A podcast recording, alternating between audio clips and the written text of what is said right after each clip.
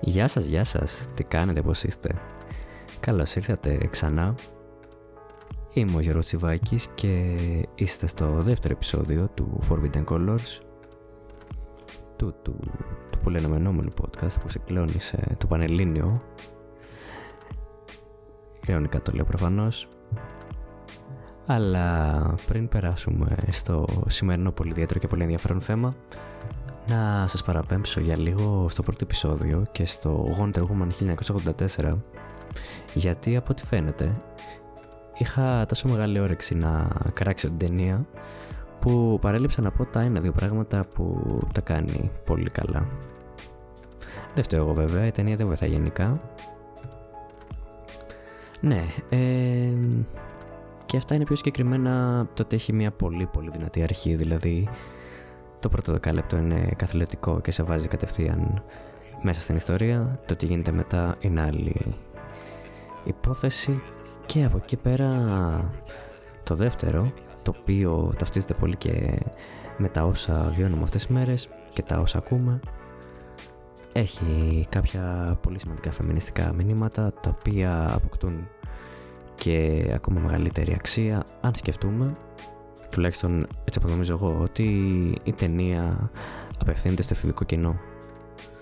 Οπότε ακριβώς γι' αυτό το λόγο αναβαθμίζονται από μόνα τους. Αυτά για το Wonder Woman. Αν δεν έχετε ακούσει το πρώτο επεισόδιο του podcast, πηγαίνετε, κάντε παύση του το εδώ, ακούστε το, είναι πολύ μικρό άλλωστε, γύρω στα 10 λεπτά και επιστρέψτε τριμύτεροι για αυτό που το ακολουθήσει. Και γιατί όχι, αφού έχω τη δυνατότητα και το βήμα να αναφερθώ σήμερα σε δύο πολύ πολύ αγαπημένες μου ταινίες που εκτός από προσωπικά αγαπημένες θεωρώ ότι είναι και καθολικά αγαπημένες. Προφανώς χρησιμοποιώ αυτό το τίτλο για να σας ε, τριγκερίσω και θα αναρωτιέστε τώρα, μα ποιες εννοεί; Να εννοεί το Pulp Fiction; Να εννοεί τα φτηνά τσιγάρα. Ποιες άλλες, δεν μου έρχονται στο μυαλό. Να εννοεί ίσως το Τζόκερ. Τέλος πάντων, ε, δεν εννοώ κάποια από αυτές και αναφέρω αυτές τις ταινίες γιατί έχουν ένα κοινό. Είναι καλές ταινίες οι οποίες όμως δυστυχώς μέσα στο γενικότερο κλίμα των εποχών που ζούμε χαϊπαρίστηκαν υπερβολικά και απέκτησαν παραπάνω φήμη από όσο θα έπρεπε ίσως. Αν και δεν μου αρέσει η λέξη πρέπει, αλλά καταλαβαίνετε τι εννοώ. Τέλος πάντων, θα το πάμε χρονολογικά, αλλά αντίθετα από το σήμερα στο τότε. Και θα σας παραπέμψω σε ένα-δύο χρόνια πριν και την ταινία Ρώμα ταινία που για να σας προλάβω υπάρχει και διαθέσιμη στο Netflix αφού πρόκειται για μια ταινία παραγωγής της ε, πλατφόρμα streaming και εδώ τα πράγματα είναι πολύ απλά. Έχουμε τον Αλφόσο Κουαρόν, ο οποίος χτίζει σταδιακά την καριέρα του χρόνια, ξεκινώντας για παράδειγμα από το franchise του νέου Harry Potter, παίρνοντας σε πιο ιδιαίτερες ταινίες, Steel Gravity και καταφέρνοντας μετά από χρόνια και χρόνια στο χώρο να συγκεντρώσει το κεφάλαιο, το απαραίτητο κεφάλαιο, χρηματικά μιλάω, ώστε να πραγματοποιήσει το όραμά του. Και αυτό είναι το πολύ σημαντικό που πετυχαίνει η ταινία. Πέρα από ότι είναι αληθινή, γιατί ουσιαστικά βλέπουμε τις αναμνήσεις του Κουαρών από την παιδική του ηλικία και τη συνοικία στην οποία έμενε ως παιδί στο Mexico City. Το πιο σημαντικό λοιπόν είναι ότι είναι αληθινή. Είναι το αντίστοιχο 8 του Φελίνη για τον Κουαρών για παράδειγμα.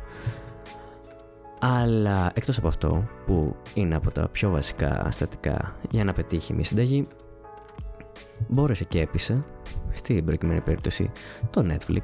Δεν ξέρω ποια είναι η διαδικασία ακριβώς ώστε να εγκριθούν project κτλ αλλά μπόρεσε και έπεισε λοιπόν να έχει ένα σεβαστό ποσό 10 με 15 εκατομμύρια ευρώ που για μια παραγωγή σαν τη συγκεκριμένη που δεν μιλάμε για blockbusters είναι παραπάνω από ικανοποιητική. Αλλά και την ευελιξία να πραγματοποιήσει μόνος του το όραμα του χωρίς να έχει περιττές πιέσεις χρόνου, χρημάτων κτλ. κτλ. Ο Κουάρον τα αναλαμβάνει όλα, ε, σχεδόν όλα τέλος πάντων, αφού σκηνοθετεί, γράφει, αναλαμβάνει τη διεύθυνση φωτογραφίας και ουσιαστικά μιλάμε για μια μαεστρική performance το εδώ αφού το τελικό αποτέλεσμα τον δικαιώνει. Πριν συνεχίσω να πω ότι όσοι δεν την έχετε δει και επηρεασμένοι από εδώ πάτε να τη δείτε στο Netflix Εντάξει, η ταινία δεν είναι φτιαγμένη για τη μικρή οθόνη, ούτε καν για τις μικρές μεγάλες οθόνες που έχουμε πια στα σπίτια μας, που μπορεί να είναι 40-45 inches. Καλό κακό είναι για το σινεμά. Προφανώς αυτό είναι τώρα κάτι που δεν γίνεται.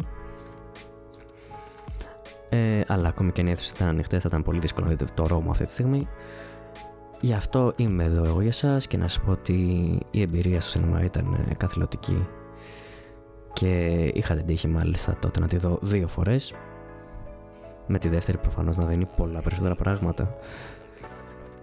Να πάμε στα βασικά της. Η ταινία είναι ασπρόμαυρη, μην σας ξενήσει αυτό. Είναι ένα πανέμορφο ασπρόμαυρο όμως αυτό που έχει ένα πολύ καθαρό και στυλιπνό ασπρόμαυρο που έχει επιμεληθεί ο Μεξικάνος σκηνοθέτης. Οι ερμηνείες είναι καθολικά ρεαλιστικές και αυτό είναι πολύ σημαντικό να σκεφτούμε ότι πρόκειται πολλές φορές για αεραστέχνες ηθοποιούς και εκτός όλων των άλλων είναι αυτό που θεωρώ εγώ ότι είναι το αληθινό σινεμά στο κάτω-κάτω.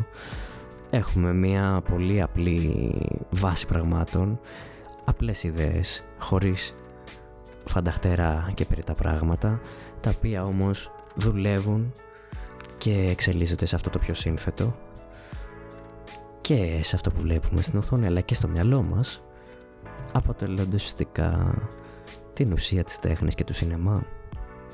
Γιατί πραγματικά η ταινία δουλεύει σε πάρα πολλά επίπεδα. Και θα το δείτε αυτό γιατί μπορεί μέχρι ένα σημείο να είστε «Οκ, okay, είναι ωραία η ταινία μέχρι τώρα, αλλά δεν βλέπω αυτό το τρομερό ή όχι, ή κάτι παραπάνω». Μετά τη μέση αρχίζει απλώς και μου βαρδίζει με αλλεπάλληλες σκηνές τεράστιας συναισθηματικής έντασης που οδηγούν προς το τέλος και το φινάλε. Και μετά η επιστροφή στην καθημερινότητα βέβαια. Ε, εντάξει, βέβαια δεν μπορώ επίσης να σας, ε, να σας βεβαιώσω ότι θα σας, αρέσει, θα σας αρέσει ταινία. Είναι μια ταινία που θέλει υπομονή, είναι μια ταινία η οποία δεν είναι εύκολη. Είναι αν θέλετε ίσως και για πιο εκπαιδευμένο κοινό, χωρίς αυτό να ακουστεί ε, μειωτικό ή κάτι τέτοιο. Και πόσο μάλλον αν ε, μιλάμε για την οθόνη ενός λάπτοπ τα πράγματα γίνονται ακόμα χειρότερα. Για τα τυπικά η ταινία κέρδισε τρία βραβεία Όσκαρ έχοντας 10 υποψηφιότητες. και δεν μπορώ εδώ να μην πω το παράπονό μου καθώς όλοι πιστεύαμε τότε, όλοι πιστεύαμε, όλοι θέλαμε ίσως τότε η ταινία να κάνει το πολύ σπουδαίο ως ξενόγλωση να πάρει και το βραβείο καλύτερης ταινίας. Δεν τα κατάφερε. Πήρε το ξενόγλωσης αλλά την επόμενη χρονιά κατάλαβα, το κατάφεραν τα παράσιτα από τη Νότια Κορέα αφήνοντα σε μένα με ένα μεγάλο παράπονο. Αναγκαστικά έκανα τη σύγκριση. Αυτά λοιπόν για το Ρώμα. δεν ξέρω αν σας κάλυψα, αλλά αν υπάρχει το τέλειο 10 που λέμε σε οτιδήποτε σε αυτή τη ζωή, το Ρώμα το προσεγγίζει κατά πολύ. Γιατί είναι από τα πιο ολοκληρωμένα πράγματα που έχω δει εγώ προσωπικά και οι λόγοι είναι όλοι αυτοί που ανέφερα.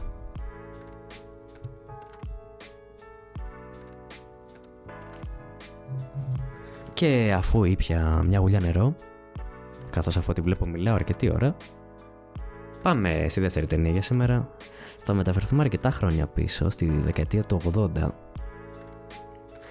και από το Μεξικό στη γειτονική μας Ιταλία ίσως να έχετε καταλάβει πολύ για ποια ταινία μιλάω.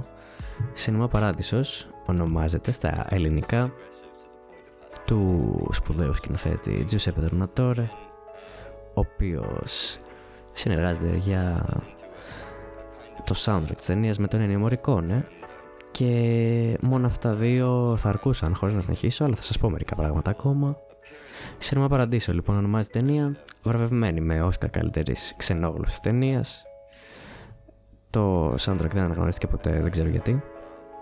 χρειάστηκαν πολλά χρόνια και το Missy 8 του Quentin Tarantino για να βρεθεί ο με Όσκαρ για πρώτο soundtrack, άσχετο.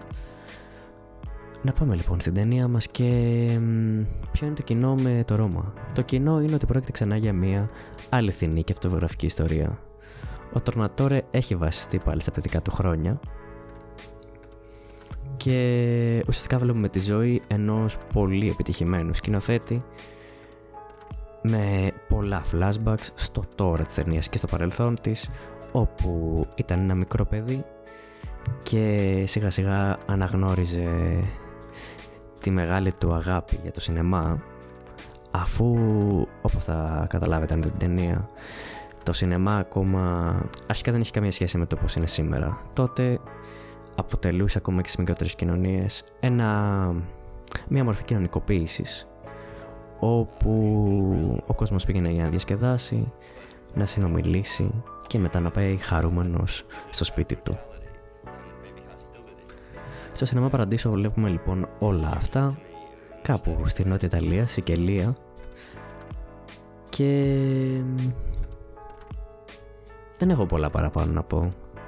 Νομίζω ότι το πιο σημαντικό είναι αυτό. Μιλάμε πάντα, πάντα για μια αληθινή ταινία, μια αληθινή ιστορία και αυτό που κάνει πιο καλά από τα πάντα το Σινεμά Παράδεισος είναι ότι πρόκειται για μια πολύ ατμοσφαιρική ταινία, άκρως ατμοσφαιρική ταινία και τόσο καλά οργανωμένη που επί μία ώρα και 57 λεπτά ο Τορνατόρε χτίζει το τελευταίο τρίλεπτο. Μπορεί να ακούγεται υπερβολικό αυτό που λέω, μπορεί να μην ήταν καν επιτυδευμένο, αλλά ουσιαστικά γι' αυτό μιλάμε. Μία ώρα και 57 λεπτά χτίζουν, χτίζουν, χτίζουν, χτίζουν αυτό που θα κάνει το θεατή να καταρρεύσει στο τέλος με ένα από τα ωραιότερα φινάλε στην ιστορία του παγκόσμιου κινηματογράφου Όσοι το έχετε δει ξέρετε τι εννοώ. Και εκτός από όλα αυτά, η ταινία τα κάνει όλα. Κοινωνικό-πολιτικό σχόλιο σε, σε πρώτο και σε δεύτερο βαθμό. Έρωτας, πατρική σχέση με, μια, με έναν ιδιαίτερο τρόπο και πάντα βέβαια το πανέμορφο soundtrack το Ennio που δεν θα φύγει ποτέ από το κεφάλι μας θεωρώ να σας πω κάπου εδώ ότι υπάρχει και μια μεγαλύτερη version της ταινίας, το λεγόμενο Director's Cut, το οποίο κυκλοφόρησε μερικά χρόνια αργότερα. Αλλά αυτή η ταινία εκτός από το ότι έχει διχάσει το συνεφίλ κοινό, δεν είναι η ιδανική προβολή για όσοι δεν έχετε την ταινία εξ αρχής. Μείνετε στην κλασική version των δύο ώρων και αν μετά θέλετε να εξερευνήσετε κάποια πράγματα παραπάνω εφόσον έχετε απορίες για το τι έγινε, γιατί όχι. Νομίζω ότι κάλυψα αυτά που θέλω να πω. Ήδη έχουμε περάσει σε χρονική διάρκεια το πρώτο επεισόδιο. Ήμουν και συνεχίζω να είμαι ο Γιώργος Τσιβάκης. Να σας ευχαριστήσω πολύ που ακούσατε τι είχα να πω και σήμερα. Και νομίζω ότι θα ανανεώσουμε το ραντεβού μας για κάποια επόμενη φορά. Καλή συνέχεια.